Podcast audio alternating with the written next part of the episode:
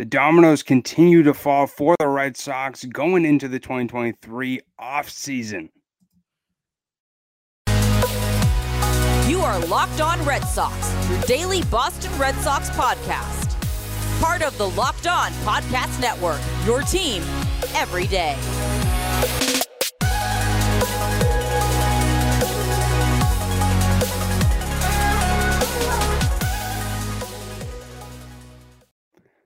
I want to welcome you back into Locked On Red Sox podcast, and thank you so much for making Locked On Red Sox your first listen of every single day. I am your host, Massachusetts Pirates team insider Jake Kanezdewski, and here, as always, with my co-host Ness is Lauren Willand.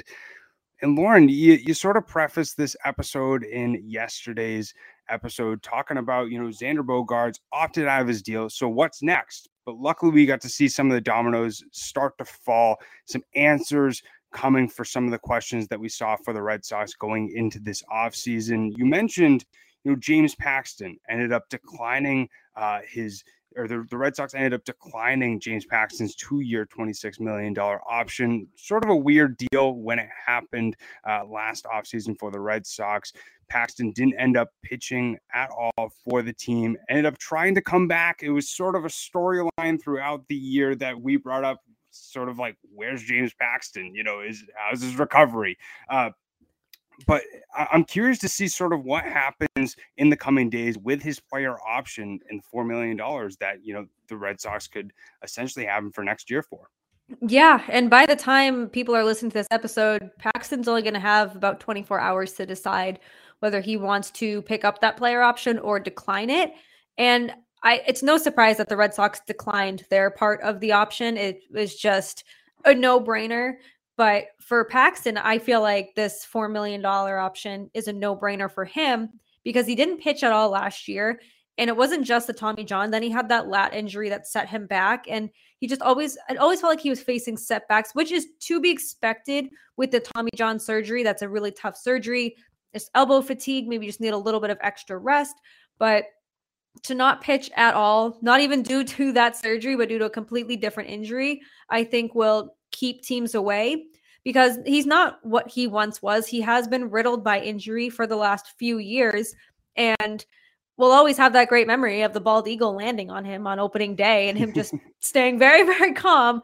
But I think it would be smart for Paxton to pick it up. Ideally, it, it'd be nice for him to decline it so they get that $4 million and just can kind of not worry about paying him and can put that money towards somebody like Bogaerts or Devers or some for godforsaken bullpen help.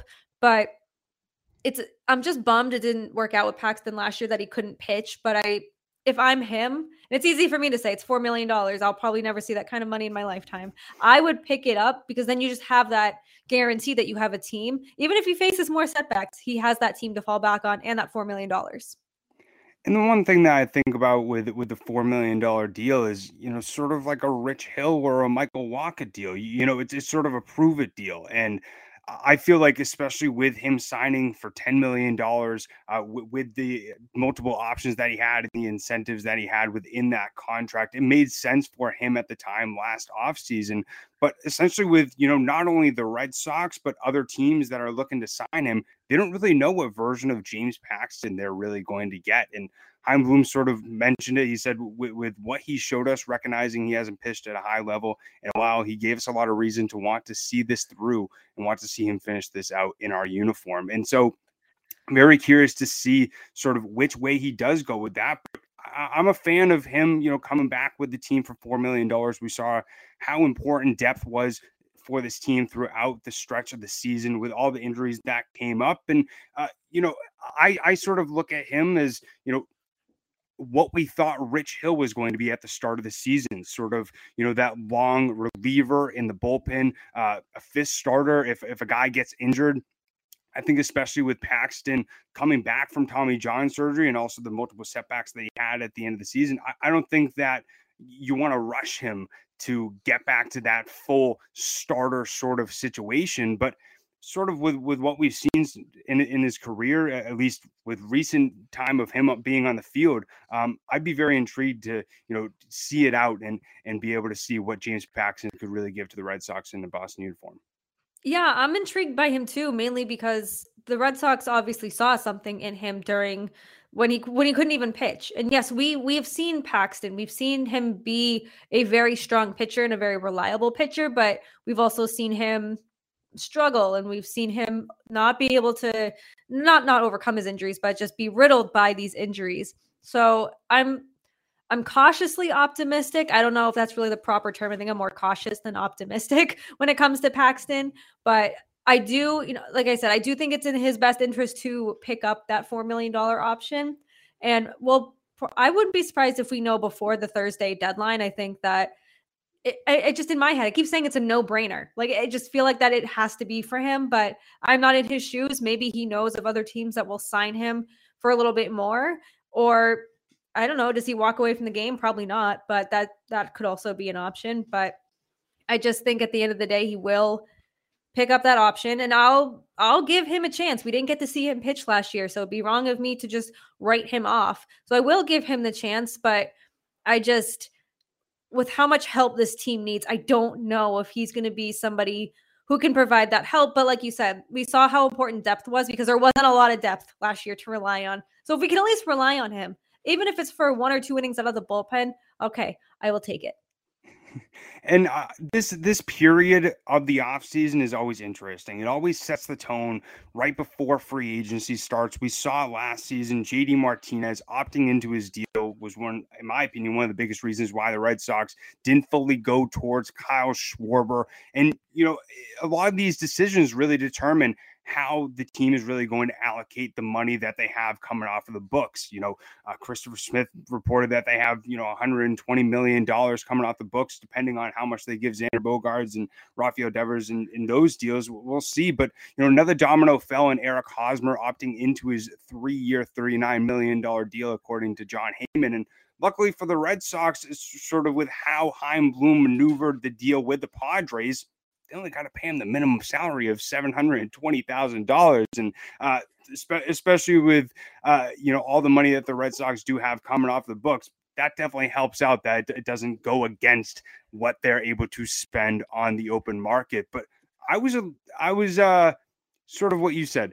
I was optimistic about this. It wasn't something when I saw the report I was super excited uh, of of of him coming back. But he's somebody in my mind. You look at what he's able to do on the field now. It's not what we saw him do in his early time with the Padres and obviously with his success with the Royals. But in my mind, he's a guy who Alex Cora said brought a presence to this clubhouse, and you can't put a price tag on that whatsoever. And especially if you know he's able to help Triston Casas mentor him, sort of like he did throughout high school and now in the majors, I'm all for it. I'm so Oh, I'm just going to preface this by saying that I'm I'm not surprised about Hosmer opting into his deal. I think three years, 39 million with the Red Sox only paying the league minimum. And even if he opted out, he's definitely not getting that kind of money somewhere else on the no open way. market. That's just due to his age and just the that nobody wants or nobody needs, I should say, an aging first baseman. And that's not a shot at him. That's just all of us getting older. But I don't think the mentor thing has like I just think it's a tired narrative. I think it's great. He can help him, but like anyone, any veteran in that clubhouse can be a mentor to to Casas and I think they should be because he's if they really truly believe in his future, then it should be everyone in that clubhouse trying to mentor him and give him any advice. Yes, Hosmer can play first base, obviously. He's won gold gloves at first base, and that's not taking away anything that he's done. I just think that the mentor thing is just something that people like to say because they're like, oh, look, like they had a relationship before the Red Sox. That's awesome. Good. It's not going to do anything for me wanting him back here. Like I, I hope he can have a productive season, but it also makes you wonder: Are the Red Sox going to carry two left-handed um, first basemen? Will they platoon them? Is that going to kind of hinder their options? They need a designated hitter. I'm assuming they're not going to bring back JD Martinez. So there's a lot of question marks surrounding kind of Hosmer's role when it comes to the Red Sox. Will he be the platoon first baseman? Will he be a DH? Will he accept just a DH role? I I, I don't know, but we talked i think we exhausted ourselves talking about first base and the headache it caused us for most of last season like it was if obviously Casas had that ankle injury that high ankle sprain he couldn't get here fast enough he was here as soon as he could be so I'm excited to see him with a full spring training. Hopefully, this knee injury that he's dealing with now does not hinder him in any way, shape, or form. But we do know, which is a nice insurance and a nice cushion that Eric Hosmer is there. Should Casas need some time off? Should he be injured or should he just they just want to platoon them because maybe they're both going to do well. So I it, like much like I think Paxton was a no-brainer or should be a no-brainer. I think Hosmer opting in also is a no-brainer. I just think it puts the Red Sox in a tougher spot when it comes to kind of wanting to figure out the lineup. Maybe not, maybe not. Maybe Chaim has something up his sleeve. Maybe Cora knows how to configure this lineup. But I, I am not mad about it. I'm glad that he is he is back. He provided immediate defensive upgrade to first base. But I also think too, if they are going to go with these two guys here, what does that mean for Dalbec? What are they going to trade him? Or is he just going to be the next Rusney Castillo? Not as expensive, but just bury him in AAA. So it's while this position is certainly figured out, at least for the future, very curious to see how the, the, the rest of the first base dominoes fall. Not even with the Red Sox roster, just just first base. And you know they, they do also have the option to trade him. Now he does have the full no trade yep. clause, so if, if they did have a deal in place, he'd, he'd have to okay it if, if they went that route. And you know he's he's nowhere close to what we saw him be at his prime. Ahead of finishing the season uh, with, with a 277 batting average, eight home runs, 44 RBIs, and with the Red Sox, he only played uh, 16 games and uh, got 11 hits over 45 up at bats with four RBIs. But I'm very curious with not only the Paxton situation, but with the Hosmer situation, if they try to trade him. You know, they, they did bring up sort of, you know, prior to Paxton, uh, you know, be, his option being declined. I'm curious if he does pick up his player option, if, if the Sox try to, you know, find a way to you know package them up with, with different young guys here or there to, to see what sort of value they could get out of them because uh, you know with both of these guys there's a lot of question marks and sort of what you're going to get from them. The one thing with eric hosmer that thought into my mind and you know it's it's not a, a, a huge thing that he will bring to the team but it is something. He does have championship experience. There isn't tons of guys on this team that have championship experience. You know, obviously you got Xander Bogaerts, you got uh, Chris Sale, Rafael Devers was obviously a part of that 2018 team, but when you're able to have that veteran presence in a team who who understands how to win, uh, that definitely helps. Definitely helps out the clubhouse. That that that's just one positive component that I thought about that I wanted to bring up. Now, does it mean that you know Eric Hosmer opting into his deal automatically makes the Red Sox World Series contenders? No. As we've mentioned throughout you know this early offseason, there's a lot that they need to do. And you know, if you're watching the video version, I'm wearing this World Series hat just trying to manifest something. We we every Red Sox fan in Red Sox Nation wants the team to get back there, but they need to be able to uh, find creative ways, whether it's maneuvering some of these pieces, finding ways to really upgrade the team. And you can't bring back everybody from the 2022 team and, and expect this team to be able to win. But uh, right. especially with everything going on with the Xander Bogaerts conversation, uh, we heard some things come out about you know the Sox starting to explore some second base options, but we're going to talk about that in our second segment. Before we do that, I want to talk to you about SimpliSafe. So if you've thought about securing your home with home security, but you haven't been able to pull it off, you want to listen up.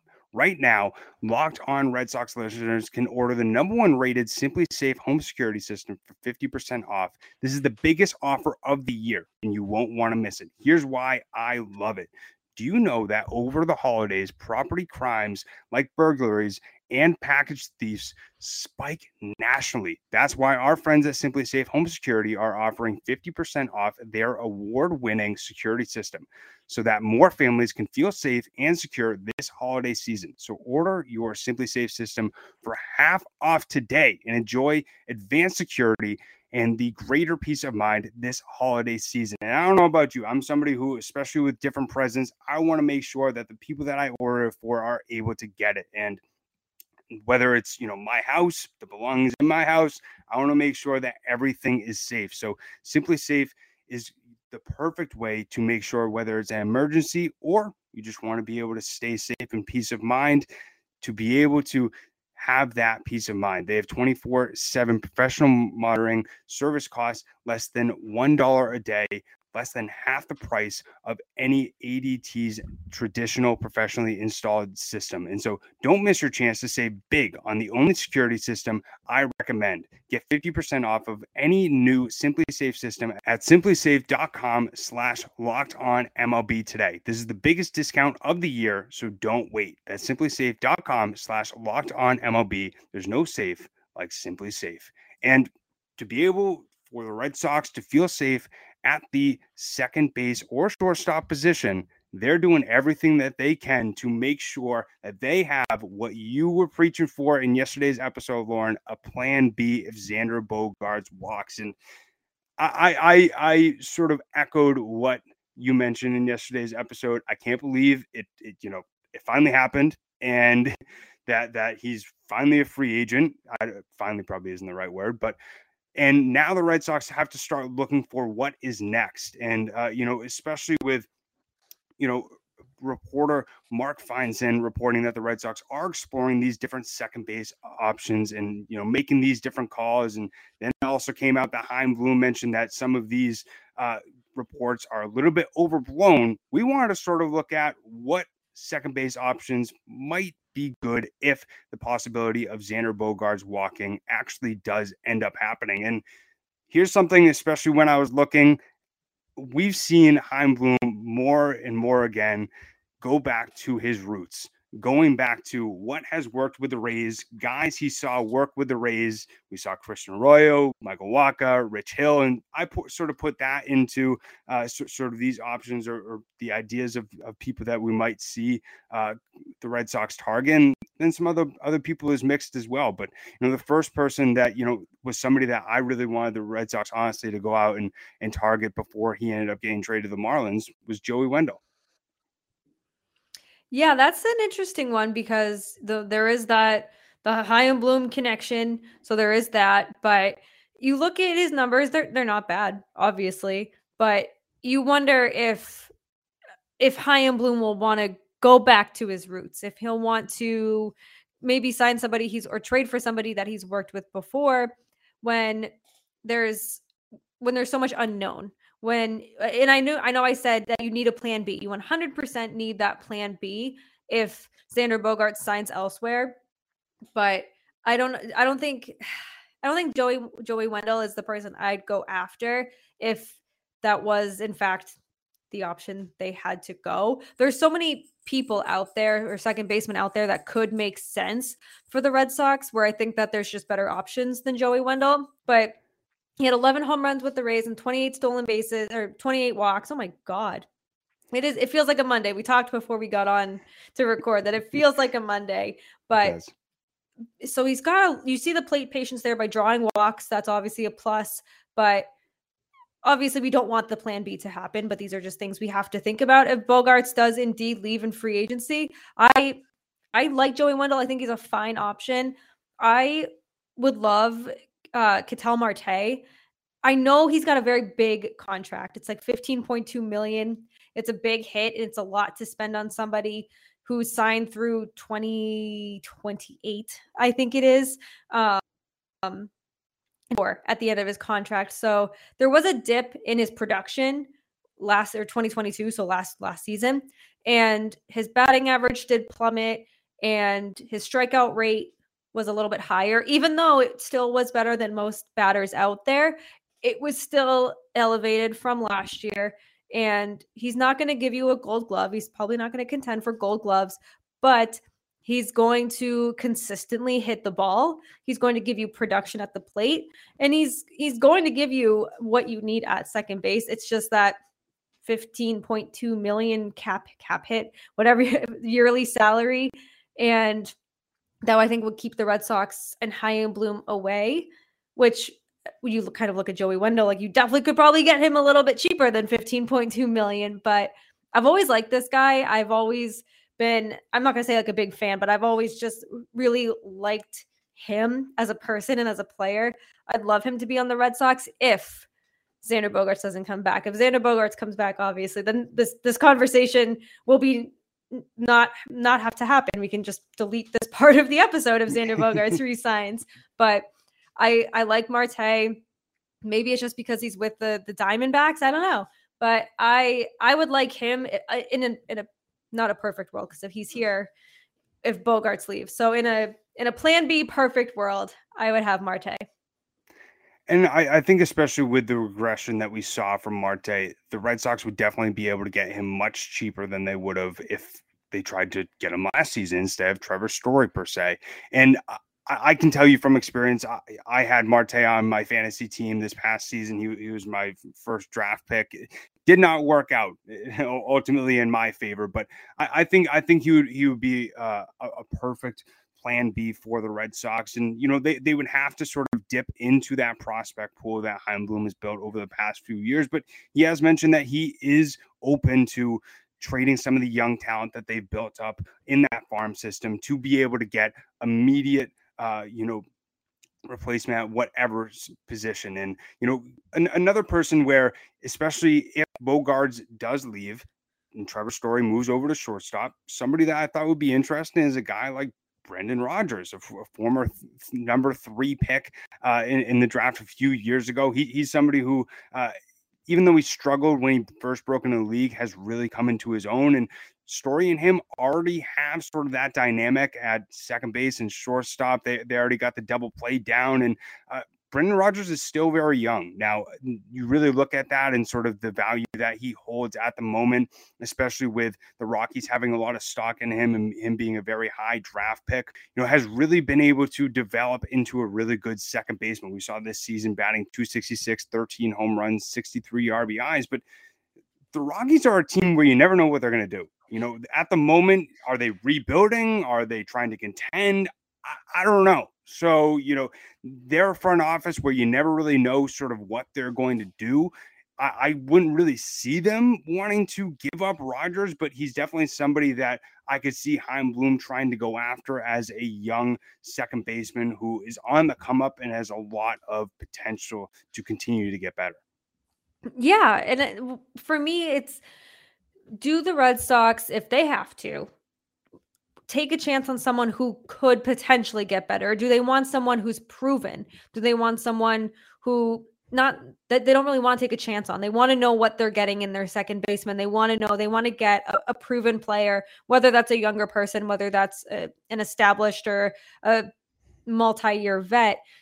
I think that they're not in a position to want to kind of hope and see and just kind of pray that it works out and that it's a oh he's kind of good there's definitely potential let's take the chance on him. I don't think they're in a position to really do that especially if this person's coming in because Bogaerts left because Chaim bloom promised kike hernandez that this team would be better in 2023 and getting people who maybe good, maybe not, does not make this team better. You really need to make sure this free agency goes in favor of the Red Sox and the Red Sox fans.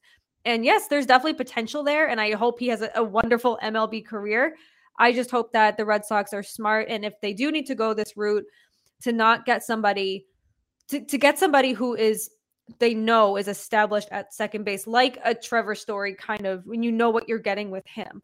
So said, hope the best for him, but I hope it doesn't come at the expense of the Red Sox. I just don't know what what fans will do if they have a very unknown infield when 2023 begins. Yeah, it, the the whole city of Boston will, will, will probably boycott, and you know it'll, it'll definitely be a tough uh, spring training for the Red Sox and Chaim Bloom. But uh, the the two other guys that I thought of, interestingly enough, uh, both have ties to the Rays, and you know I've said this multiple times. I hope Bloom widens his net and, and doesn't continue to go back to guys who were on the Rays. But uh, Luis Rengifo, uh, he ended up being acquired from the Angels. He was current. He, was uh, the second baseman for the Anaheim Angels. Uh, he got uh, traded over there uh, in the CJ Cron trade, but he ended up batting 264, 17 home runs, and 52 RBIs. And then we saw uh, Brandon Lowe as well was another guy that I thought of. He ended up having a great 2021 season, ended up hitting 40 bombs, kind of came out of nowhere. He was a guy who hit like 10 to 15 prior in his career and then ended up getting sidelined for a good amount of the 2022 season uh, due to back inflammation. But as we said throughout this episode, hopefully the Red Sox don't have to go towards this plan B. But it was interesting to sort of, you know, see what options they might have out there. You know, I, I looking at sort of the list of second basemen, I tried to be realistic. You know, I looked at a guy like Jeff McNeil. That'd be great, but are the Red Sox going to go out and get the guy who just won the batting title uh, from no. a team who, in a win now, New York Mets, who just gave 105 million dollar, 102 million dollars to Edwin Diaz? But uh, hopefully, we continue to see some of these dominoes uh, of the Red Sox offseason continue to fall as we get answers for how the Red Sox are going to build this team for 2023 to make it a contender and bounce back after a rough 2022 season. But we're going to continue to bring you uh, everything that you need to know about this team, everything and all the updates that are happening surrounding the Boston Red Sox throughout this offseason. And we really appreciate everybody tuning into the Locked On Red Sox podcast. As always, and for supporting us each and every single episode. We really do appreciate it. And uh, also make your second listen uh, locked on sports today from the games that matter the most to the biggest stories in sports. Go beyond the scoreboard and behind the scenes with local experts and insights only Locked On can provide. Locked on sports today, available on this app YouTube, and wherever you get your podcasts. And also let us know if, if there's any topics or anything that you guys want us to delve into over on Twitter. You can follow us over there at LO underscore Red Sox. Also follow myself over there at Jake Iggy and also Lauren. It's la la la. Three laws, Lauren with four R's. But as always, we're going to continue to bring you everything that you need to know surrounding the Boston Red Sox. And we can't wait to continue to see what happens during this offseason. Let's get this team back to a winner. I'm ready to get excited. I'm ready to watch baseball in October. So let's get ready and let's continue to say, let's go, Sox. Peace.